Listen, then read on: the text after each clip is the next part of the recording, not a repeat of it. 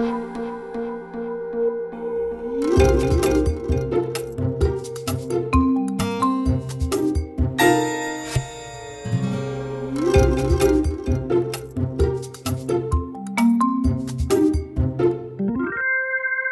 right, welcome back to Managing Marketing. Uh, today we're in Singapore and uh, I've got a chance to catch up with a good friend, Adam Good, who's the Chief Digital Officer, the CDO at Dentsu Aegis Network here in Asia Pacific. Welcome, Adam. Welcome to Singapore, Darren. Uh, well, I'm here for the week. Yeah, I'm here till Friday. Right, fantastic. Um, look, the reason I wanted to catch up is that uh, you've had a really interesting career from my perspective, in that you know you started off sort of film and entertainment, you got into uh, more the uh, advertising, digital, but more importantly, you've worked both agency and advertiser side. How Yeah. did this happen?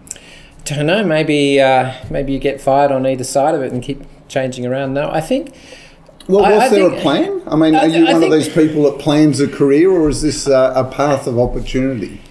I originally had a plan. I, I really just wanted to be in multimedia. I kind of, and that's Oh, I love ultimately. that. Well, You've taken me back to I 1990. know. Well, I, I, I schooled in um, multimedia, so I think that's what I wanted to do. So I, um, I wanted to try the different different industries. I wanted to be on different sides of of um, of media, and especially with with media when it was associated with big change. And I think that's what ultimately drove it. Initially, when I started out, I just wanted to do film and television. I really wanted to to be part of storytelling. Wanted to be part of. I was trained in that. I, I'm, um, I also did. Uh, I'm a qualified sound engineer by trade, but then I did film and television um, in various different roles: technician roles, camera assisting, grip work, lighting, um, and really through that process, uh, um, you really learn storytelling. You know, somebody's got a particular idea, they put it on paper, and then they've got to express it through a team structure to to bring it to life. And I really enjoyed that. But at the same time, when I left school, I, I was sort of the last year, year 11 and 12, um, 86, 87 was the first year they sort of introduced computers. So I was I was lucky enough to kind of play around with the early com- computers, the Commodore 64s, the Ataris, those the early a- uh, Apples, and in that space, um, got involved with connected computers and the internet. So that was always sort of happening uh, uh, at the same time. So I had these passion projects. I I built uh one of Australia's first sort of online film directories because Okay, yeah. at the time I thought, wow, you know, film and television and Warner Brothers Studio, Fox Studios was happening. You know, people were coming down to Australia to, to make content and tell stories, but it was actually very difficult to find the whole team structure. So I, I was in the early days. I learnt the World Wide Web just to put on bios there was and a- those sorts of things. There was a thing called the production book, which is still That's around, right. but Oh, it's all yes. online. But I remember, Yeah. I remember back in uh, the uh, nineties, early nineties, you would buy the production book. It was like this thick tome, Yeah. except that because of the transient nature of the industry, it would be out of date. Like by the time they'd printed it and distributed it to Oh, everyone, look, I mean, they were always doing uh, printed updates of it. Well, yeah, look, I mean, I was I was 21, 22, having meetings with the production book and, of course, Read mag- magazine with the Encore magazine Yeah. and having the discussions about putting all of that content online. And ultimately, I couldn't get agreement to do those sorts of things, so I made my own. So, so I, so I, I, I had a, a FileMaker Pro database and building, you know, one listing at a time because I was so passionate about it. But uh, ultimately, those businesses did go online over time, and I went off and did other things. Now, one of the big challenges, because you're talking about the very early days, I guess, uh, of the internet, you know, um, when people sort of, but the, the vast majority of people weren't into it, it was quite fringe. But uh, today, uh, digital transformation, which is what you're involved in now Very with, much um, so. with um, uh, Dentsu Aegis Network. But it was also the job you were uh, doing at Telstra as well. There was definitely core uh, around that whole digital media, digital transformation as well. Yeah. I, I'd be interested just to, you know, because there's two perspectives there of, in some ways, a similar objective that every business is trying to uh, come to terms with. You know, can you? Is it easy to do a compare and contrast of that? Oh, look, I still think we're at the early early stages of digital transformation. Really, it's just our industry is uh, has changed so dramatically. You know, media, telecommunications, advertising is at the the big bang. You know, mm. so so that's where all my experiences has been. Um, and now digital transformation is going into lots of other industries and categories, and of course we're seeing tremendous change in finance and travel and all the rest of it. But still, they're still in a bit of a s- slow burn because they still think that they can do what you've always done, mm. um, and so that sort of realization how much velocity do I need to apply to a digital transformation over how much is as business as usual is really what I wrestle with all the time now.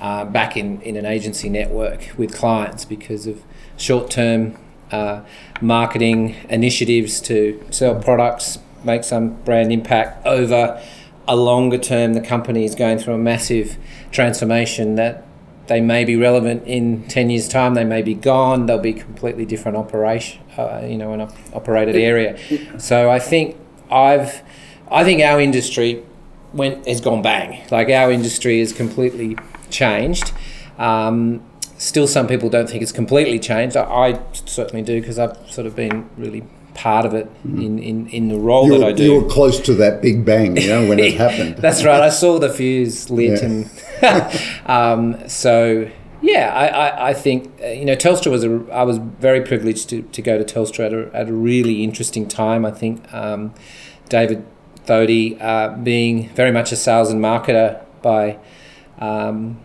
by trade as well, and I suppose, and experience, and just really wanting to develop a very customer centric focused business, but that meant that you had to create these amazing experiences.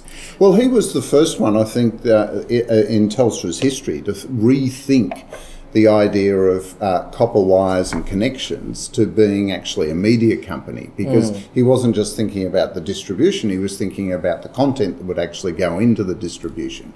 Because I guess he, he saw that lots of other companies were just riding the back of Telstra's incredible you know, infrastructure. Yeah, oh, no doubt about that. And, and I mean, I, I went to Telstra via Rick Ellis, who, who ran um, TVNZ in, in New Zealand, and I was mm-hmm. lucky enough to, to work. Uh, with TVNZ on the marketing side and with um, with proximity and Colenso and Jason Par- Paris is now um, at Telecom there. Um, they were they were very much a television network that went into streaming very very early mm. on and. Uh, and, and did TV, TVNZ on demand and a number of different made for content programs. And when Rick came to Telstra um, and working for David, you know, I was lucky enough to join his executive team with some pretty uh, great talent, I think, at the time to do some big things and and very disruptive things. I mean, there was businesses in there we had to look at. We had we had the Trading Post, we had mm. Sensis, mm. we had we had Foxtel, uh, we had Big Pond. You know, yeah. so you know and i think as you say those words now you know how much change that was implemented on all of those business during that time. So it was a really great opportunity to to be there for for that sort of four and a half years as well uh, as, an, as a company that was doing gangbusters as it's moved to 2G to 3G to 4G, uh, and the growth of mobile um, and the device changes that Apple brought about and Samsung, and of course the NBN and all of the wonderful uh, so, you know, wonderful. up, up, yeah, well, yeah, that that's been a real challenge. Um, yeah.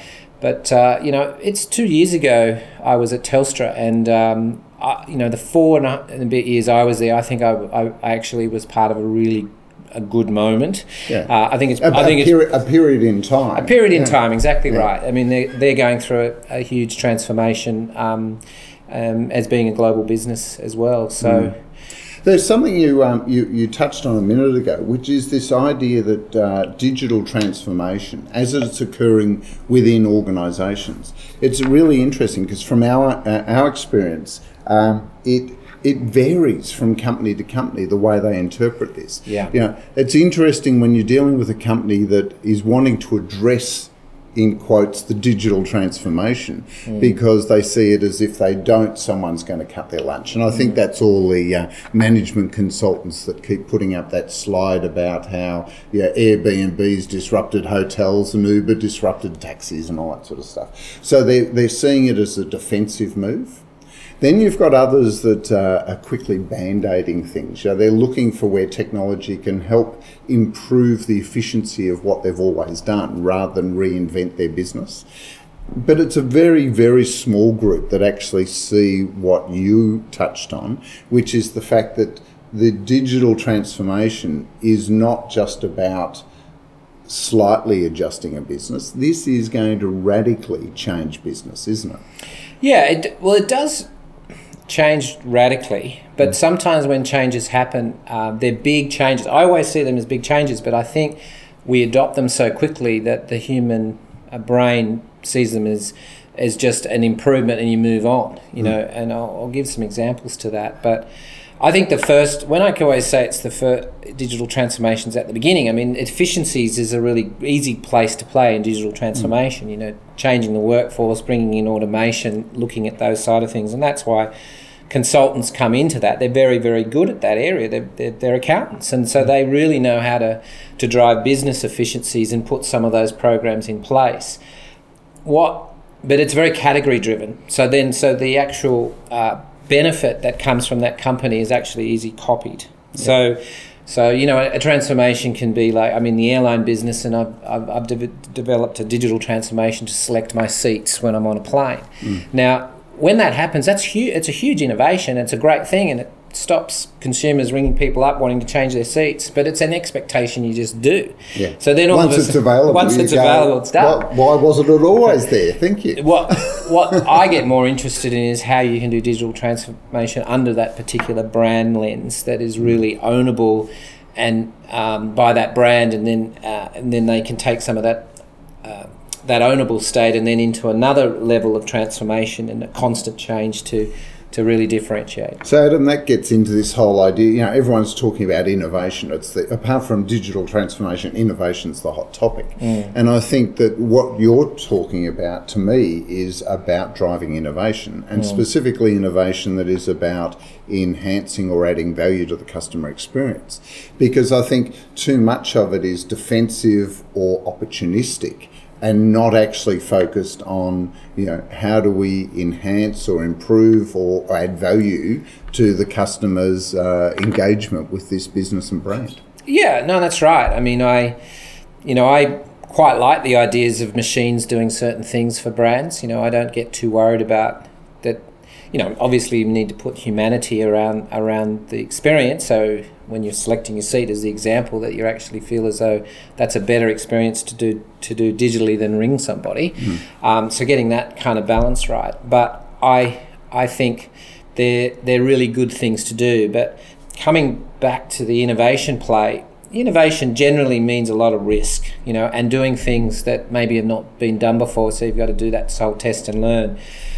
You have to have a particular client and you have to have a particular kind of environment to do innovation properly mm. um, because uh, you know there's a lot of things I'd like to do with our clients that I know when I get involved in the conversation they sort of say that's all really interesting Adam. We'll get around to doing that in six months time 12 months time. And you just feel in your own heart you go okay it's not going to happen. well it, it just takes time.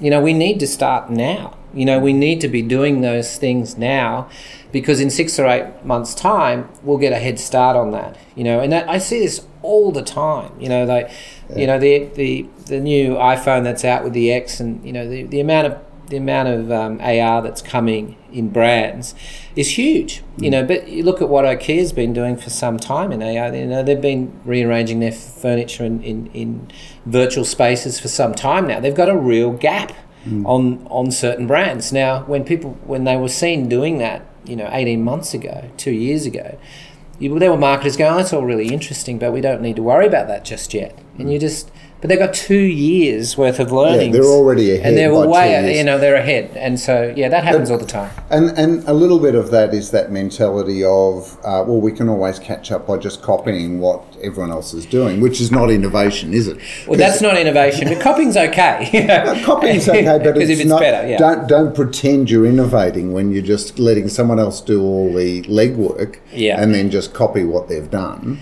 as yeah. a way of being the also ran in the marketplace. Yeah, I mean, you know, generally, you know, we we are driven by statistics. So I like I have a general one. You know, if you look at your budget, I probably would spend 70% of my marketing budget on things that you kind of know have been working, mm-hmm. and I would do that.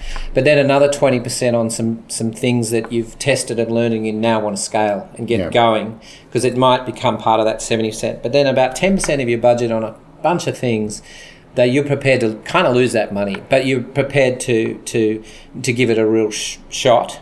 Um, that's really again that can be hard that you've got a client says what you're saying i've got to maximize 70% of my marketing dollars for all the things that work? And you're kind of like yeah you do. You mm. really really do. Um, if you can get that conversation happening in planning stages you're, you're kind of springboarding into some pretty interesting interesting work. But if you don't have those conversations you're then suddenly talking about the next six week eight week campaign cycle. That's tough. And that's the, probably the toughest part about being on the agency side i find now is is campaign windows. They yeah. they haven't changed for t- they've never changed in my time being here. You know, what can we do in about six to eight weeks?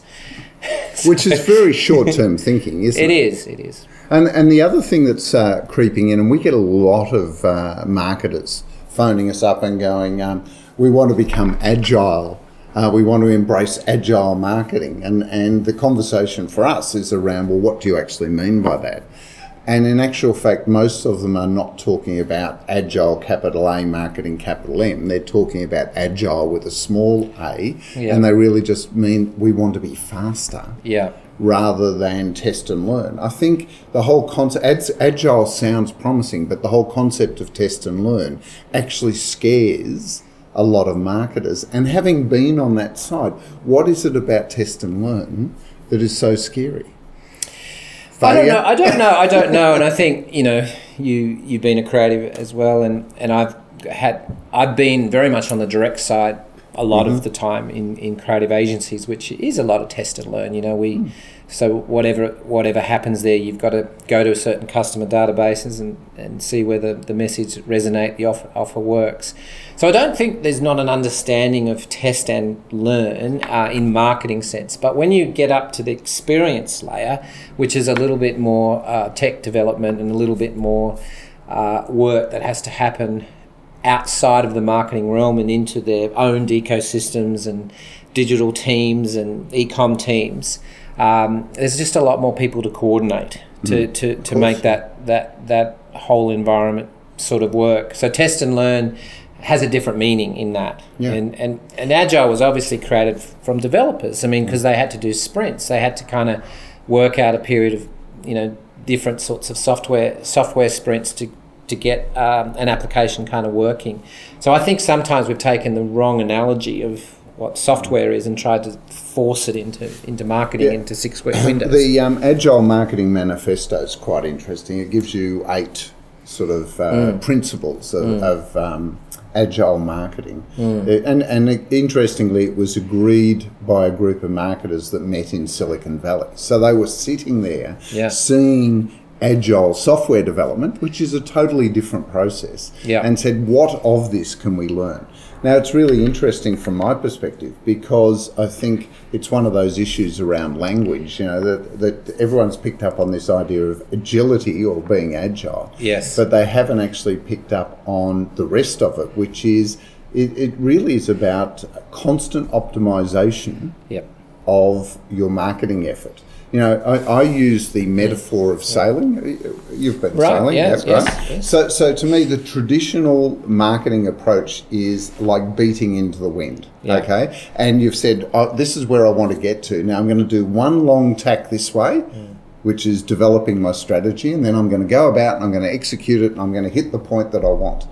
The trouble is, we live in a world where the wind is constantly shifting, yeah. and it's so easy to get knocked off your your uh, your line so that you miss the point. Mm. Whereas Agile says, I'm going to, to go on one tack mm. and I'm going to constantly monitor my position. And if I get knocked off the wind, I'm going to go about yeah. and do something different. And if yeah. I get knocked, I'll go about. And that to me is Agile marketing. Yeah. It's this ability to have mm. that uh, environment hmm. within your organization all aligned to optimizing performance.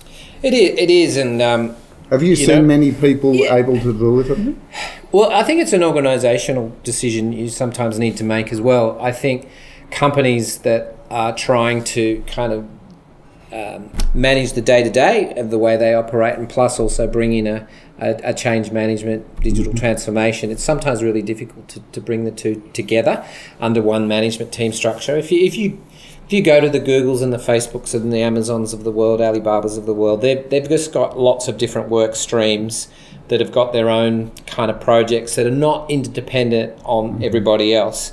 Um, and then there's an executive c- committee that looks at where the, the, the various different work streams are and what's relevant for today's revenue over new future revenue streams. Not many companies can can do that, but technology companies have been able to run that really well because they understand agile.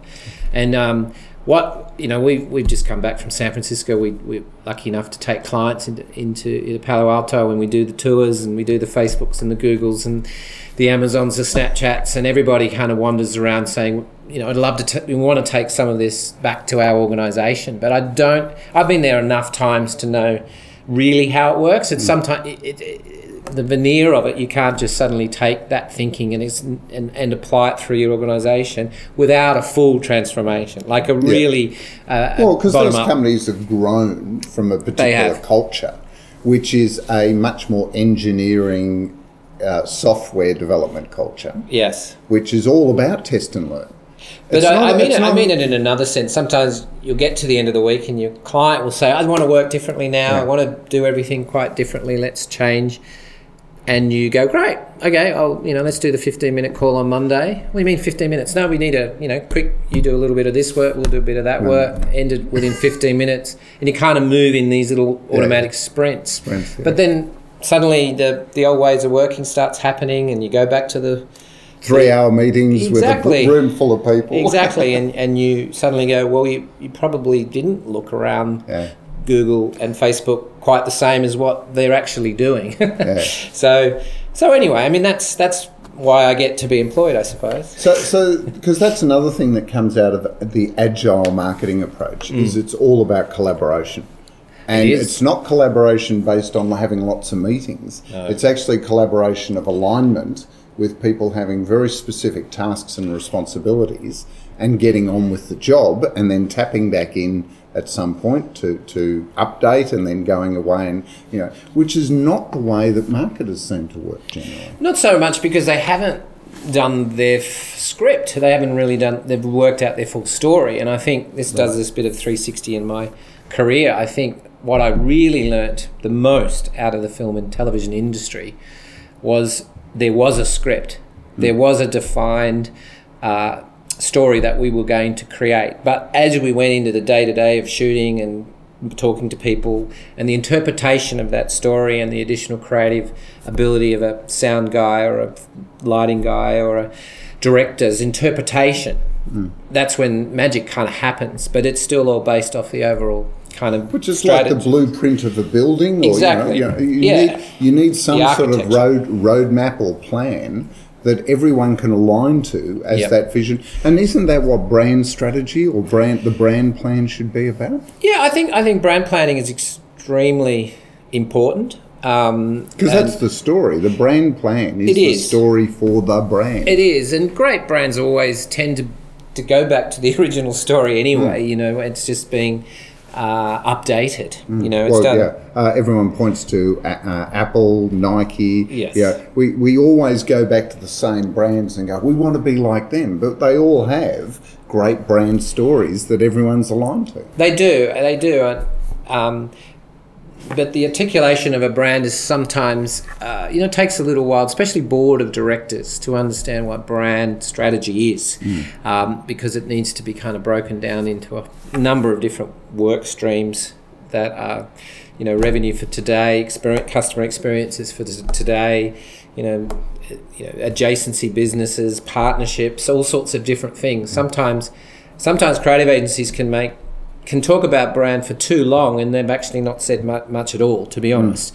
And that's a little because they tend to think uh, it is sort of a linear story. You know, this is because because the, the outtake of it has been traditionally a small film or mood or something like that and motive thing. Which But- is back to your six to eight week campaign cycles. yeah, Yeah. it's but it's more of a you know, as soon as brand can be a business strategy and then a transformation strategy and, a, and then an implementation plan, the, the, the better. But but um, yeah, look, I mean, it's it's uh, it's an interesting interesting time with businesses at the moment. I mean, we've we, we we're seeing these tech companies, you know, especially in the stock market in the last few weeks. I, I'm just blown out how much how big these platform players have become, uh, and and their investment to get that big uh, has taken a little bit of time. But you know there'll be some losers. They you know they're oh. they're going to be some big losers. if only uh, investors or shareholders in traditional companies were willing to pour you know millions and hundreds mm. of millions of dollars on the hope that maybe one day they'll turn a profit. That's right. Because at the moment you've got you know quarterly reporting, and if someone yeah. doesn't hit their numbers, yeah. the whole market gets nervous. But you haven't seen that with any. In fact, I think the f- most famous is Amazon. Yeah. Because for years and years. Mm. Uh, Jeff would just say to the share or the investors, "I'm just going to plough it back in. Yes, there is no dividends. There is no you know uh, payoff this month because we're just ploughing it back in." Yeah, I mean, incredible. I mean, Jeff Be- Bezos, and the more you he wants to make things. He makes things, mm. and he also changes. You know, from a book company, and he's in voice. You know, voice tech now. Mm. You know, with and uh, so he he quickly moves from his management consultant kind of brain of you know a quick kind of you know PowerPoint slide into actually making something yeah. and getting it out and and and and playing on the the accelerators and adjacencies of where their business could be you know, he thinks mm. very quickly to say, well, if you maybe you're buying a book, you're buying buying something, you know, what is the fulfillment path? You know, what is the vir- virtual, physical, and what are the touch points? He's very how, good at it. And how can I innovate that? Yeah. To actually enhance the customer experience, to build loyalty and trust, and yeah, no, it's it's uh, yeah, it's a pretty pretty good business. I'd still think their share price is pretty low. So I, I, I just use that term trust I mean, it is so important. You'd, you would have found this right through your uh, career, both on agency and and uh, advertiser side, mm. is that you can't do this without uh, building and having trust in all of the people that are, you're working with, right?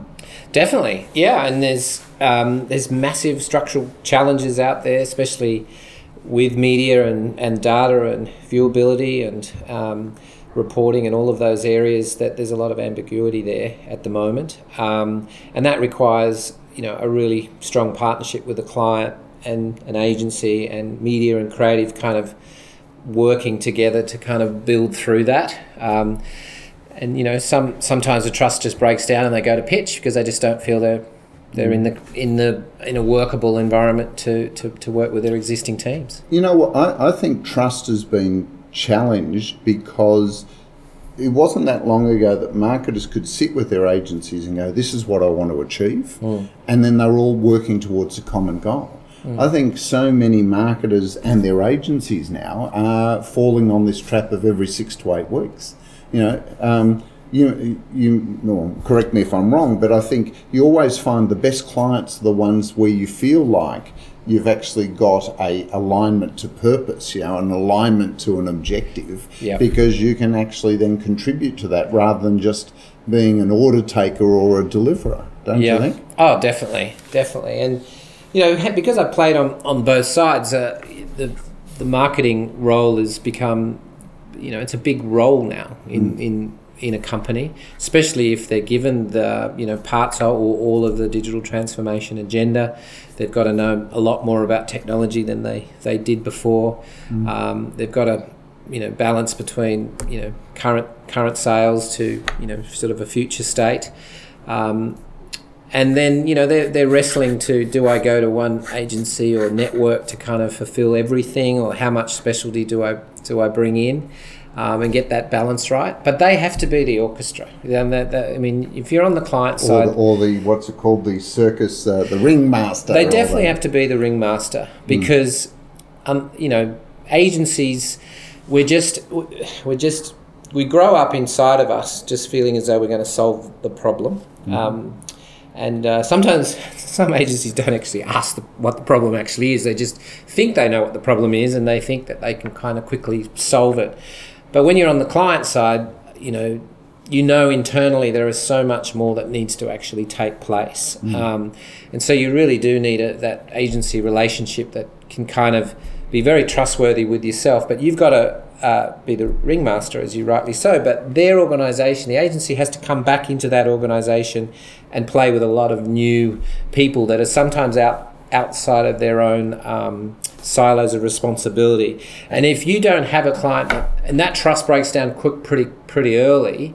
If a client sort of say, "Oh, look, you don't need to go and see, you know, that part of the business yet, and I will manage this and all that," you sort of know that that's going to take a little bit of time. So mm. you, you, you know, I think the better agency relationships is when the agencies are able to provide services in a lot more of a broader context with a lot broader organisation, and of course, if they're able to present to CEOs and boards, that's even stronger because they just hear it. They hear the problems more and they go, oh, hang on a minute, I thought the problem was X, Y, and Z, but there's a couple of other challenges in there that we really need to know.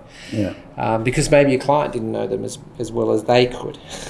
That's uh, in in some ways what you're talking about is is the way that the relationship has moved from being this trusted advisor, um, and and the worst part is if that relationship slides down to being a a, supplier, a vendor, a provider of services, rather than actually being able to get under the skin of a problem. Because I, I think agencies get filled with curious people that like to solve problems, and uh, if you can't articulate clearly the problem, they're going to solve whatever problem they come up with. That's right. I mean, that's. I mean, I've been lucky to work on the sort of client side and the agency side, but I mean, creative agencies when you've got creative teams and just curious people, it's just fantastic. But they can only solve the problem that is presented in front of them. So, what? How good was that brief, and how good was that insight? Uh, because they do want to come at it from a creative point of view and stay true to that. Uh, if you can get you, you know, if you can get the, the creatives that have got that sort of even more inquisitive business side that really ask the questions about the business, you, you know, they're great The teams to work with. strategic sort of uh, creative and person. and look, and they are coming about now. You know, Mm. they must say that. I mean, because the creative industry, you know, part of our challenge in our industry is is the way we we express creative ideas because you know we like to be very purist in that sort of sense. You know, our awards, you know, world has got to a point where you know, oh, you, uh, we can't award that because that was done in 1963, you know, da da da da da. And it's sort of like, well, as Who a digital cares? guy, I don't really care. It's just, did it get any better? It- so sometimes we balance some of our own problems of creativity and what creativity means in the new world in business sense. So, so I, Because interesting. ultimately, you know, the value of creativity is not how many awards, but how well it fixes a commercial problem. Yeah. And, and the value it either generates or the loss it mitigates. Yeah, I mean, look, I, I think there's a, you know, there's plenty of awards, so we can sk- give awards for effectiveness Uh, and give over awards. 700 there you go. globally. So And- if you want to enter an award, you could enter two a day for the whole year. Yeah, I just meant I just meant um, you know we we're struggling on some of those big awards like Cannes and what what they actually mean now for for both the agency side and for clients, and that's a shame because because um, because some of the I, I think some of the the awards that are given are, are on small ideas, but they could be even bigger. Um, but they'll never get any bigger because the creatives have seen that idea and then said, "Oh, we can't do that any further." I've seen stuff over the years that could have been products. I've seen stuff that it could have been full blown services, um, but the agencies and the creative teams went, "Oh, we've already done that, so we don't want to do it anymore." They get bored really easily, so they're looking for the next big thing. Is it they're bored or that they know if they do it, it's not going to win an award? Because It's- I'm wondering whether the problem is that the award process has actually overcome the creative process. It's it is the latter. I think um, they know that they are not going. I mean, crea- when you're a young creative, you you your career is built through On winning awards. winning awards and, and showing how you think and so forth. So there's uh, there's no not many creative directors would probably employ a creative to say, I've seen this this idea two years ago, and I think I can make it better. you know, like, which is a shame because I think those No, people no. are actually pretty good to have. I, I uh, have around. I, I remember uh, way back when I was a copywriter, there was a couple of creative teams that were well known for going through old award books. Yeah. In the days when they were books. Yeah. And uh, looking for ideas there that they could apply to a new client in a new category. Oh, that still goes on. I mean, Yeah. good creative teams have got their ideas in their bottom shelves and bring them out when they need to be, and try to keep applying them to the same same side of things. So, look, I mean, I think the creative process is changing. You know, like I think it's got a lot more collaborative. I think creative directors that have the team structure where you know the teams birth an idea and and if they don't like it they kill it at a later date but that you know I think there are creative directors now that are, are a lot more wider and seeing 10 teams present 10 different ideas and and grab one idea and give it to another team and they go off and change it. You know there's I mean I've been very very blessed to work with some incredible creative directors you know Yeah. Nick Worthington at Colenso BBDO and James McGrath at Melbourne and you know I mean very very lucky um, Ted Lim here at, at Dentsu. You know they they they are uh, they're wonderful to work with. I'm a meddler compared. I'm not a you know I'm I'm I'm blessed to be in the room with these people because I meddle with ideas. You know that's what digital tends to do. You kind of want to meddle with it and then kind of work out how can I turn this into an experience is is is is what you're really wanting to play with. So, so one of the things that is the cornerstone for creatives is this the big idea. Um, and one of the things that I've noticed is that in the digital world we live in, in actual fact, big ideas are executed in a whole lot of succession of smaller ideas. yeah. And that's such a fundamental difference for the creative people to get their head around. That you do need the big idea, but it may end up not being executed in the big cinema or TV execution or even the big long form video for online. It will be executed in a thousand small ways that actually build to the big idea. Yeah, and I think that I think that's a positive. Uh, to be honest, I think um, I think the creativity process. If you looked at something like Pixar and what they were able to do, they were the first to really crack that. We've got a big idea. It's called Toy Story. Here's the story. But the way they actually had to bring that to life was thousands and thousands of little, very difficult problems and ideas to to make Woody do this and to, to mm. make this animation do that and for this part of the story to work. But their whole collaborative process was is ingenious, really, mm. in that that when they held, held those meetings, it was a huge, big town hall of a lot of different people that needed to come in, understand the problem, animated people. You know, the way they had to render out graphics in those days were very, very difficult initially, and have to work through a process. But nobody ever went to the meeting not understanding the problem and and understanding where the challenge was at that point in time. Because you weren't allowed even to be at that meeting unless you really understood something. And you would only articulate if you actually had a solution to it. And i think those learnings uh, of how pixar worked we could probably take more of that into our agency. I think still sometimes agencies there's a lot of people that might go to meetings and they don't quite know the full story yet they feel as though they should they should actually talk We, we, And- we, we call them meeting uh, fillers, and uh, the reason they exist is because there's usually a retainer somewhere with a number of FTE counts. But that's just our cynical view of the world. It is, and it, it can it can cause a few problems, especially if you want to work fast and you want to work, you know go go that way. But I think overall, the big idea being lots of thousands of little ideas. That's that's sort of, and that's going to continue to happen more and more because, you know, we're making you know one second content, three second content, six second mm. content. So, um, apart from uh, the fact, because unfortunately we're running out of time, and I'm really enjoying this conversation, Adam. But um, you've worked agency and client side. You've also worked in many, many different markets. You've worked obviously in Australia and New Zealand, but also now in Singapore. Uh, you're in um, uh, San Francisco, and you're also in Hong Kong with Tribal. Was that right? That's right, yeah. So, so. Know, um, of all the different markets, is there one that you really, really enjoy working in above the others?